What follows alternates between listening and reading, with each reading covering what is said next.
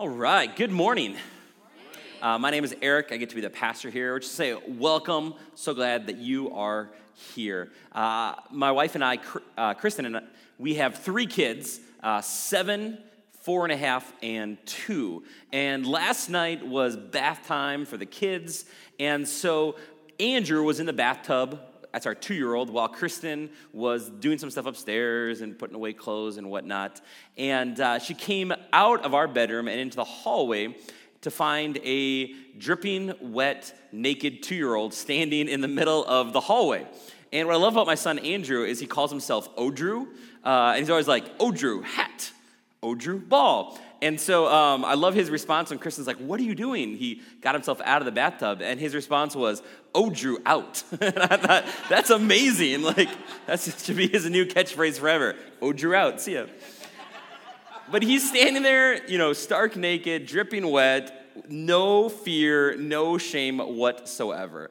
And uh, we're going to look at a story today where some people have a little bit different response to that. Uh, we're going to try something a little different. Would you stand with me? And uh, I'm going to read uh, one of our scripture passages for the morning, and then we'll, we'll dive in. Uh, so, the first scripture passage we're going to read today is from Philippians 4, uh, verse 6 through 7.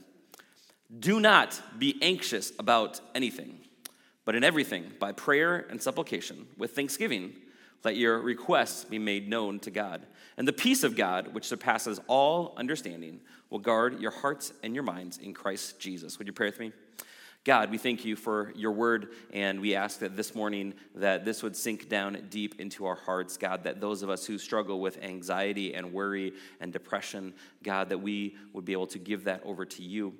Thank you, Jesus, for all that you've done for us. In your name we pray. Amen. You can grab a seat. Uh, anxieties, fears, worries, we all have them. Uh, my kids have some weird worries. My son Joshua, ever since the age of two, I don't know why, has been freaked out that some robot is going to grab him in the hallway. We haven't watched any scary shows, I don't think, about robots, but somehow he's terrified of some giant robot grabbing him in the middle of the night. My daughter, who's four and a half, is terrified of bees. So every anytime she hears like a fly buzzing in the house, she thinks it's bees like coming to get her. It's the bees! Ah! And uh, uh, and then you know just weird shadows, all kinds of stuff. Uh, my son Andrew Odrew has no fears yet, um, so. Uh, that's good. We'll see what happens. But Paul says here, he says, do not be anxious about anything. Do not be anxious about anything. How are you all doing with that command today? Don't be anxious about anything. But in our culture, we say, but there's so much to be anxious about. There's like gluten and toxins and fluoride in our water and all kinds of crazy stuff, and the economy is going to crash, and what's going to happen. And some of those are very legitimate concerns. So, how can we live out what Paul says here in this passage? Do not be anxious about anything. Do we just stick our heads in the sands? It's okay to be concerned, but God tells us not to be anxious. See, Paul, who wrote Philippians, and uh, he wrote that from a prison cell. And he told us, do not be anxious about anything, but in everything, by prayer and supplication, with thanksgiving, let your requests be made known to God. And the peace of God, which I think we can all agree that's what we want, which surpasses all understanding. And I love this. I just, uh, many years ago, when I'm in college, I got a chance to go to Italy and visit Paul's prison. And I picture Paul in prison writing these words, and he's thinking, what's a good word to use for God's peace? And I picture him seeing the guards outside of his prison cell, and he says, The peace of God will guard your hearts and minds in Christ Jesus. So, what does he mean when he says, Don't be anxious? Well, that exact word that he used is actually found earlier in the same letter in Philippians chapter 2. He uses that same word, and he says, he says this, he's talking about his good friend Timothy. He says, I hope in the Lord Jesus to send Timothy to you soon, so that I too may be cheered by news of you. For I have no one like him who will be genuinely concerned for your welfare. It's actually the same word, genuinely concerned, that he uses as anxious. See, you can have the same situation that you find yourself in, but how you deal with it determines whether it's a genuine concern or needless anxiety. And Paul says it's the same word, but how you deal with that situation determines whether you find yourself in needless anxiety and worry, or whether this is a genuine concern, but that genuine concern, you're able to give it to God. Uh, I heard a southern pastor say one time that, um, I don't know if I can do a good southern accent, but I'll try. Uh, worry is a down payment on a problem you may never have. I like that. Worry is a down payment on a problem you may never have. A lot of times we spend so much time thinking about what could happen. We get worried about it. Matt, Nate, and I eh, were down at a conference in Florida uh, about a week and a half ago, and I love what one of the speakers said. He said, Worry is a misuse of imagination. Worry is a misuse of imagination. If you're taking notes, you can write that down. He said, We were given these amazing imagination as kids to dream what is possible. But as we get older and as, it, as we become adults, we don't use our imaginations to create and think about what's possible for good. Instead, we so often use our imaginations about what could potentially go wrong. But worry is a misuse of our imagination. Well, we've been working our way through the book of Luke uh, since December, and here at Mosaic, we like to go through books of the Bible. And we find ourselves now in chapter 8 of the book of Luke. And we're going to see a situation where Jesus is really telling his disciples, don't be anxious. And let's see kind of how that goes. Luke chapter 8, verse 22 through 25. Jesus has been doing some awesome ministry. He's been teaching, he's been healing, he even raised someone from the dead. And now, here's what he tells his disciples. Verse 22. One day he got into a boat with his disciples, and he said to them, Let us go across to the other side of the lake. This is this Sea of Galilee, a very big lake, big sea. So they set out, and as they sailed, he fell asleep. Jesus, I love this. Jesus is human. He's 100% God, he's 100% human. And Jesus has been giving and giving and giving. He's been teaching, he's been preaching, he's been doing all these amazing things. And even Jesus, he's exhausted. I don't know about you, but there are times when I'm giving and giving and doing and doing, and then we find ourselves just exhausted. And so Jesus, as he tells the disciples, hey, let's go over here because we have a reason to go over here, and he just falls asleep. So they set out, and as they sailed, he fell asleep. And a windstorm came down on the lake, and they were filling with water and were in danger. They're on the sea, and they're rowing across, and all of a sudden, this windstorm comes in. And these are some experienced fishermen that are followers of Jesus, and they're starting to get a little terrified here. And the Bible even tells us they were filling with water and they were in danger. This isn't like some needless fear that they're making up, like, oh, what if a storm comes? They were in danger.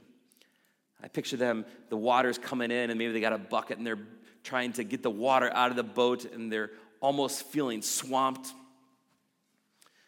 Have you ever felt nearly swamped? where it feels like the water is coming in and you're getting ready to sink and you're just trying to keep your head above the waves. Maybe that's how you feel right now. Have you ever been in danger? Maybe real danger, maybe financial danger, spiritual, relational danger. That's where the disciples are right now. 24. And they went and woke him, saying, Master, Master, we are perishing. I don't know if you've ever been in a boat that you thought was going to sink. I haven't, but I picture that being terrifying. Uh, drowning is one of my like big fears. I don't want to die that way. I love water, I love lakes, but never been in a boat I thought was going to sink. But I've been in an airplane that I was like, I'm not so sure we're going to make it. Uh, when the turbulence is bad and you're shaking, you're like, oh boy, have you been there? Uh, it's kind of funny because even if you're not religious and you're like on an airplane like that, like pretty soon everyone becomes like someone who starts praying, like, God, if you're out there, like, rescue us right now, please. You know, uh, when the plane goes through that turbulence, like, we all become religious. And this is one of those situations where the disciples are saying, like, oh boy, this is the end. This is a massive panic. These experienced fishermen are thinking, we're gonna drown. Well, I've learned something about waves See, I think some waves are God ordained that God brings into our life. Some waves are because we live in a fallen, broken world, and some waves we create. So, real quick, I want to share some of these. Some waves are God ordained, some that we create. Number one, with our words. Oftentimes we create anxiety, we, we create waves in the world around us by the words that we speak. When we have an issue and we don't take it to the person that we have an issue with. Instead, we talk to everyone around us about that issue. But Jesus tells us in Matthew 18 that if you have a problem with someone, you go to that problem, to go to that person. You don't talk to your friends or small group about it. You go to that person. But we create needless waves around us with our words when we start talking about different things like that. Number two, by our approach. Sometimes it's not what we're going through, but how we're going through it. Some of us, we've just left no margin in our life no financial margin, no time margin. Your, your schedule's filled, all your, your money is tied up. You're, you're spending more than you make. You know, how you, you know, where you've chosen to live and, and commute to work. Maybe it's not the fact that your job is stressful, but how you're getting to work is stressful. Uh, maybe your teacher or boss isn't necessarily mean, it's just the fact that you're a procrastinator. And so sometimes how we approach situations in life, we create waves around us. Number three, the voices. What voices are you listening to? If you're listening to the wrong words, whether that's internal or external, it's going to create these waves of anxiety in your life. Number four, our expectations. So I think so many of us, we wake up, our feet hit the floor, and we just expect to have no conflict, no difficulties in life. And then we're surprised when we find ourselves facing a battle, we find ourselves facing some waves or something. But see, the Bible tells us to put on the full armor of God. That's how we're supposed to wake up, is, is girding ourselves with the armor of God. This is something I don't do a good job of, but to reminding myself when my feet hit the floor, I'm getting ready to go into battle. And so we, the way we, our, our expectations in life, when we expect everything just to be smooth sailing, then we can find waves because we're like, we're not expecting a battle. We're not expecting storms to come in our life. And the last one, shame. Shame can create these waves of anxiety. See, there's a difference between conviction and shame. See, Jesus wants to rescue you from the waves of shame in your life. Let's go on. And Jesus awoke and rebuked the wind and the raging waves, and they ceased, and there was calm.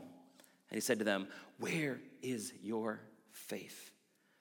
Jesus saying, Guys, you forget? I'm here on the boat with you. You've seen me do some great things in the previous chapters. You've seen me heal people. You've even seen me raise someone from the dead. Why are you freaking out? You're not alone. I'm here with you.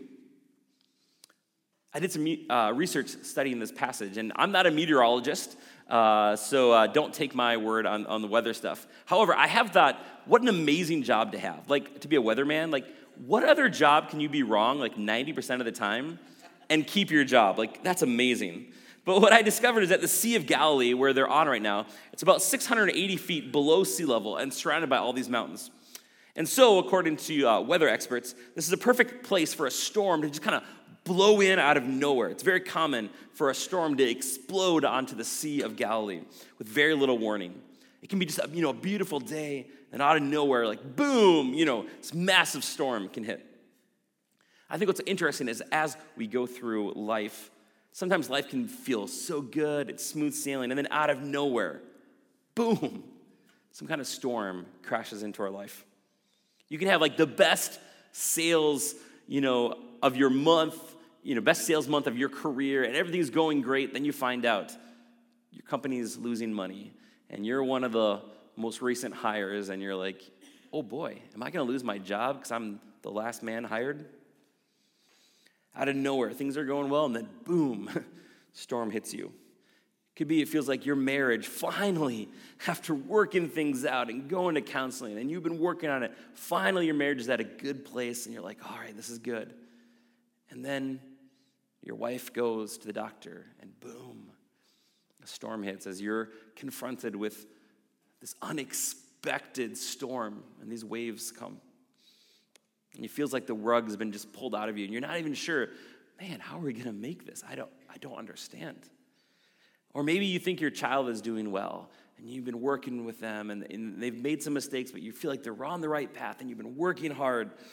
And then you find out they've been keeping things from you. And, your chi- and when your child is making bad decisions, it doesn't matter, matter what else is going well. Everything else zeroes in on that, and you find yourself in the middle of a storm. I think people who go to church, are sometimes the best at hiding the storms that they're in. Some of you right now, you look totally fine. You walk in, you're smiling, you're like, everything is good. But behind that smile, you're in the middle of a storm and nobody knows it. You might look good on the outside, but maybe you fall asleep afraid. You fall asleep crying. And you think, man, I'm so blessed. There's so many good things in life that I've got, but I just don't know if I can keep going at this pace. I don't know if I can keep going. And, and the weight of expectations of my spouse or my kids to keep this level of life going. And so you put on a smile, and it seems like everything's great, but on the inside, you have this storm raging inside.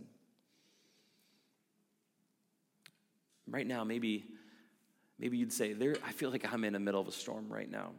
Well, I want to show you specifically two things to remember when you're in a storm, and hopefully this will help when you're in a storm. Number one, if you want to write this down, you're in the storm with his presence. You're in the storm with his presence. See, Jesus was in the boat with his disciples. He was in the boat with his disciples. They weren't alone, he was right there with them. But here's what happens, I think, so many of us, we think this that, okay, wait a minute. If Jesus is in the boat with me, if he's with me at all times, then there shouldn't even be a storm, right? Like I gave my life to Christ, so everything should be smooth sailing for the rest of my life. Now, you may not say that out loud, but you think that. Like, I've given everything over to Jesus, so now I shouldn't face any more storms. It should all be smooth sailing. I need to tell you that's just not true. Jesus tells us in this world you will have trouble, but take heart. I have overcome the world. And Jesus is with us, His presence is with us in the storm. Jesus never promised that if you come to Him, life will be easy and you'll be storm free. In fact, the reality is opposite. See, when you move from the kingdom of darkness to the kingdom of light and to following Jesus, suddenly you find yourself in the middle of a spiritual battle. See, Christianity isn't a playground, it's a battleground. Amen? Between forces of darkness and forces of light. And when you step onto the side of light, the forces of darkness will come against you. The Bible tells us we really do have an enemy. Our enemy isn't people of the other political party, it's not other churches, it's not your neighbor. Our enemy is the evil one who wants to steal and kill and destroy you. And when you transfer out of his kingdom to the kingdom of light, you are in a battle. And you will face opposition, you're going to face temptation, and there is going to be spiritual warfare. And to think just because I'm with Jesus, nothing should go wrong, there should be no storms, is a distortion of the message of the gospel. In fact, God never promises that just because Jesus is with you in the boat, that the storm will never rock you. He, he doesn't ever promise that the storm will never rock you. He says that the storm will never sink you. You can be rocked by the storms of life, and the waves can come against you, and you can feel like, what is going on? But when Jesus is with us, It'll never be too much. He'll never sink us. And He is there with us because God is with you and God is for you. There's nothing that can take you out of the presence of God. And because Jesus was on that boat, that's a total game changer. Well, recently I read somewhere that people live longer if they live with someone else in the house with them, or even just some other living thing in the house. As long as they're not alone, people live longer. It can be really anything. It can be a house pet, a ferret, a gerbil, you know, a little lap dog, a big ugly dog, a hamster, really anything. Uh, the research was still figuring out, they said even certain kinds of cats can help, uh, but I'm not so sure. As long as something living is in the house with them. Well, if you're with Jesus, it's going to make all the difference. And when you're in the middle of a storm and it's going to get really bad, and people are going to look at you and say, How can you go through that? How are you enduring this? Your world's falling apart, but you're not falling apart. How come everything's going wrong and you still have this quiet confidence? Why is it you have peace in the middle of a storm? And you can tell them, There's someone living in my house with me, there's someone in the boat. Jesus is in the boat, Jesus is in my house. And because he's with me, I can sense his strength. I can sense his presence. I can sense his power, his comfort. Because he's with me, he's in the boat with me. Just because I'm in a storm doesn't mean Jesus isn't with me. Never let the presence of a storm cause you to doubt the presence of God. Never let the presence of a storm cause you to doubt the presence of God. And when I find myself in a storm, what, one thing I like to do is, is take some scripture verses that are written to all of us and then just personalize them. So Psalms 46 1 tells us that God is our refuge. But maybe when you're in a storm, you want to take that scripture and uh, you want to just personalize it a little bit and just say, God is my refuge. I'm in a storm right now. God is my strength. He's my ever present help in time of trouble. Or Hebrews 13 5. Never will my God leave me. Never will my God leave me. Never will he forsake me. Or Psalms 23 Even though I walk through the valley of the shadow of death, I will fear no evil because you are with me. My God is with me. His presence is with me at all times. See, God never promised that the storm won't rock us, but He said the storm won't sink you, and nothing can take you out of God's presence. He's on the boat, and you're not alone. And I pray that helps you find some comfort when you're in a storm. Second thing is that you're in the storm for His purpose. You're in the storm with His presence, and you're in the storm for His purpose. If you go back, what did Jesus say to His disciples? He said, Let's go to the other side. Right, so this is a tough question. Jeremy said, audience participation. Whose idea was it to go to the other side of the lake? Jesus. Yeah, that's a perfect Sunday school answer. Yes. Jesus, it was his idea. It's not a hard question, right? It was Jesus' idea to go to the other side of the lake. And because Jesus was God in the flesh, I believe he knew that there was someone on the east side of the lake who needed to meet him. There was a guy who was hurting himself because he was possessed by an evil spirit, and Jesus knew he had to come to fight the armies of darkness. And Jesus was going to take his disciples to the other side to speak healing into this guy's life. And Jesus, being God in the flesh, knew there was going to be a storm that was going to blow up. And he knew he was taking his disciples into the boat, into that storm, through a storm. Whose idea was it to take that boat through that storm? That was Jesus' idea. He knew they'd be going into a storm. And so we can say that we're not in a storm because we're out of God's will. That just because you find yourself in a storm and say, oh man, what did I do? Am I out of God's will? But sometimes we're in a storm because we are right where we're supposed to be and we're in God's will. Some of you, maybe you're in a storm right now. I'm going to ask you if you're a follower of Jesus, why are you afraid? Jesus says, Where is your faith? You're in the storm with the presence of God, and He's with you, and He's working all things for good for those who love Him and are called according to His purpose. You're in the storm with His presence, and you're in the storm for His purpose. And as you get to know Him, He's going to mature you as you grow through some storms. And suddenly, you can realize that He's there with you and you can grow through that. And your hope isn't in the boat, your hope and your soul's anchored in the Lord, and that changes everything. It says, They were afraid and they marveled, saying to one another, Who then is this that he commands even the winds and the water, and they obey him? See, the disciples all of a sudden understood Jesus in a whole new way. We've seen him heal people on land and do all these things, but he even commands the winds and the waves. See, there's going to be storms in your life. And I don't think Jesus sent them into the storm to test them. I think Jesus sent them into the storm to teach them. This miracle of Jesus as he calms the wind and the wave is actually super unique compared to all the miracles that Jesus has done. See, when Jesus does a miracle, almost always the crowds are around, and he's doing a miracle for the crowds. And the disciples, a lot of times, are participating in that miracle, as we're going to see uh, in two weeks as he feeds the 5,000. But this time, there's no crowds, it's just Jesus and his disciples. So usually they're present as he ministers to others, and they join him in that ministry as he heals someone else. But this time, it's just Jesus and his disciples. And I think this shows that even those who serve Jesus, need to be reminded of Jesus' presence and his purpose for our lives. And I love that, that even Jesus takes the time to pour into the 12 who are the closest to him and say, hey, you, we've been doing this great ministry together and all these things. But I think you need to be reminded that I'm here with you. And when you go through stuff, there's a purpose. See, I think when Jesus calmed the storm, he used the wind and the waves like a whiteboard to teach his disciples. Here's what I want to remind you of.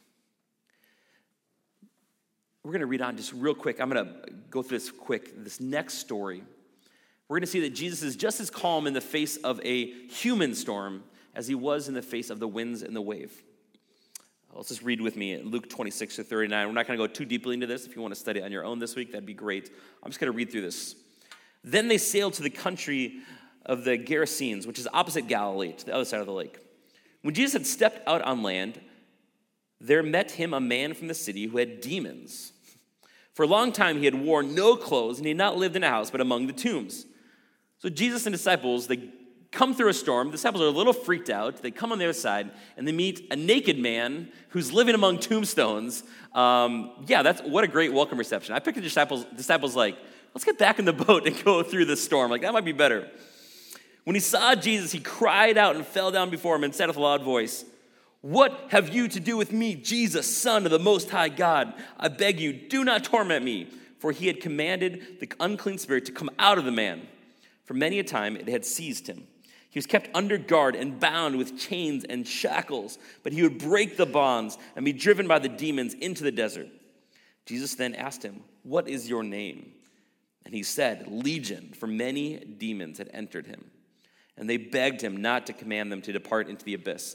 Now, a large herd of pigs was feeding there on the hillside, and they begged him to let them enter these. So he gave them permission. Then the demons came out of the man and entered the pigs, and the herd rushed down the steep bank into the lake and drowned. When the herdsmen saw what had happened, they fled and told it to the city and in the country.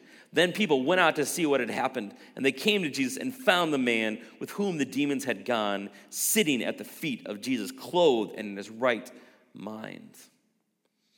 So they knew this crazy man who was naked, and they would have to guard him because he was a crazy man. And they put chains on him, and but this guy would break the chains and run off. And everyone in the town knew this crazy guy. And now Jesus comes in, and by his ministry and miracles, he casts the demons out of them, and the man's in his right mind. And so all the people in the town rejoiced and were excited about what Jesus had done. No. And they were afraid. And those who had seen it told them how the demon possessed man had come, had been healed. Then all the people of the surrounding country asked Jesus to stay and teach them. Nope. Of the Gerasenes asked him to depart from them, for they were seized with great fear. So he got into the boat and returned. Sometimes I think when we see the mighty power of Jesus, we're a little too concerned about how financially that's going to impact us. See, these people had seen how the demons went into these pigs and they lost their whole herd. And they could deal with this crazy man they could lock up and just kind of put over here. They weren't sure what to do with this Messiah, Jesus, who came breaking chains and liberating people, but it was going to be costly for them. And so they said, Why don't you get out of here?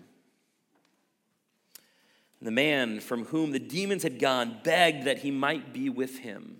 But Jesus sent him away, saying, Return to your home and declare how much God has done for you. He says, Nope, my plan for you is not to come and be one of my followers, but instead, I'm going to send you back to where you came from. And I want you to tell everyone what God has done for you. I think this is key right here. And he went away proclaiming throughout the whole city how much Jesus had done for him. Jesus commanded, hey, tell everyone what God had done for you. And he goes and tells everyone what Jesus had done for him. I think if you want to tell people what God has done, of who God is, tell them what Jesus has done for you. I'm going to invite the band up. We're going to have a time of response. Again, this is a crazy story. We don't have time to get into all the details of it, but Jesus comes. He leads the disciples through a storm to the other side. He's with them. His presence is with them. He's there for a purpose because he knows there's a man who needs to be liberated from his sin. And Jesus liberates him. And that man says, Jesus, take me out of this town. These people who don't want you here, they're more concerned about how you coming is going to impact them financially, and they're afraid. Can I go with you? And Jesus says, No. My plan for you, my purpose for you is to stay and tell everyone about what God has done. And this man, who probably doesn't know much theology, this is an area of Gentiles, it's not an area of Jewish people. He doesn't know much about God. And so instead of telling everything about what God has done and who God is, he just says, Well, this is what Jesus has done for me. And I think Jesus calls us to share what Jesus has done in our lives. When he's with us through the storms, when He liberates us from the things that are holding us back, from oppressive forces. The way we talk about God is just sharing what Jesus has done in our lives and what He's done for us. Would you stand with me?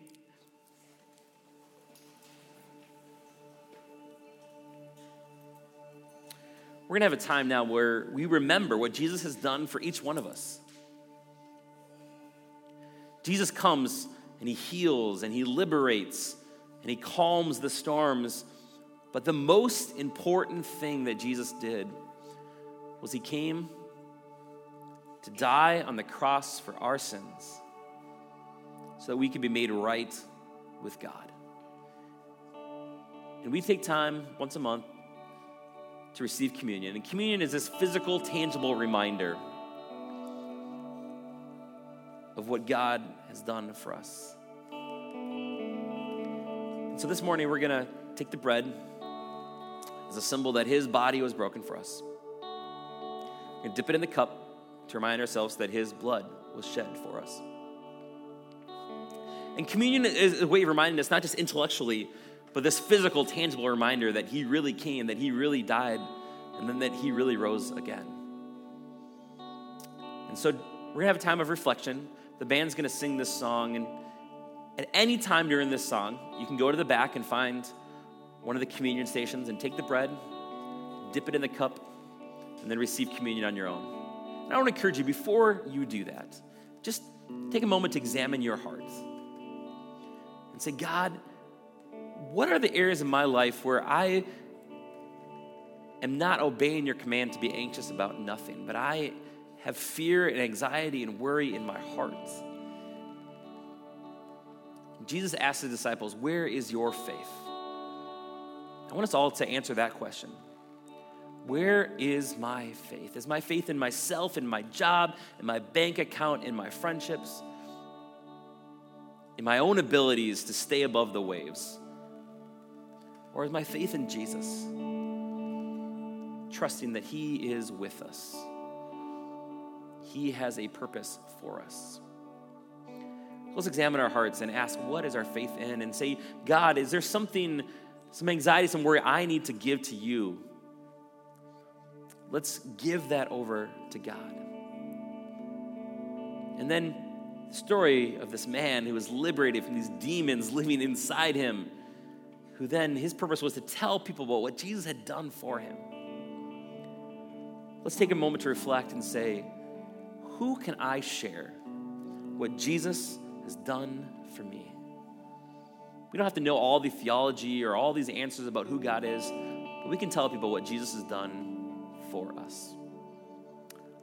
Then we also have some people scattered in the back who are available for prayer as well. And during this song, if you want to get up, receive communion, if you want someone to pray for you, you can find someone in the back who's available for prayer as well. And this is just a time of response, the next five minutes.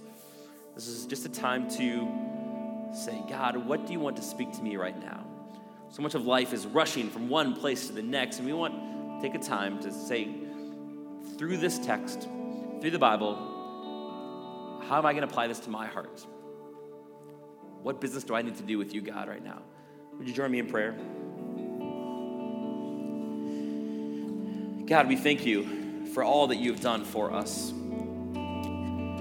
So, God, we ask that as we ask ourselves, what is our faith in, may we be able to answer that our faith is in you, Jesus. God, for those of us that find ourselves in the middle of a storm, may we be reminded that we are in that storm with your presence. We are going through storms for a purpose. And God, that you would use the storms of life to increase our faith in you. Uh, they would be opportunities to teach us about you And God, that we'd be able to share what you have done for us, that you have died on the cross for our sins, you have liberated us from captivity, you calm the storms in our life.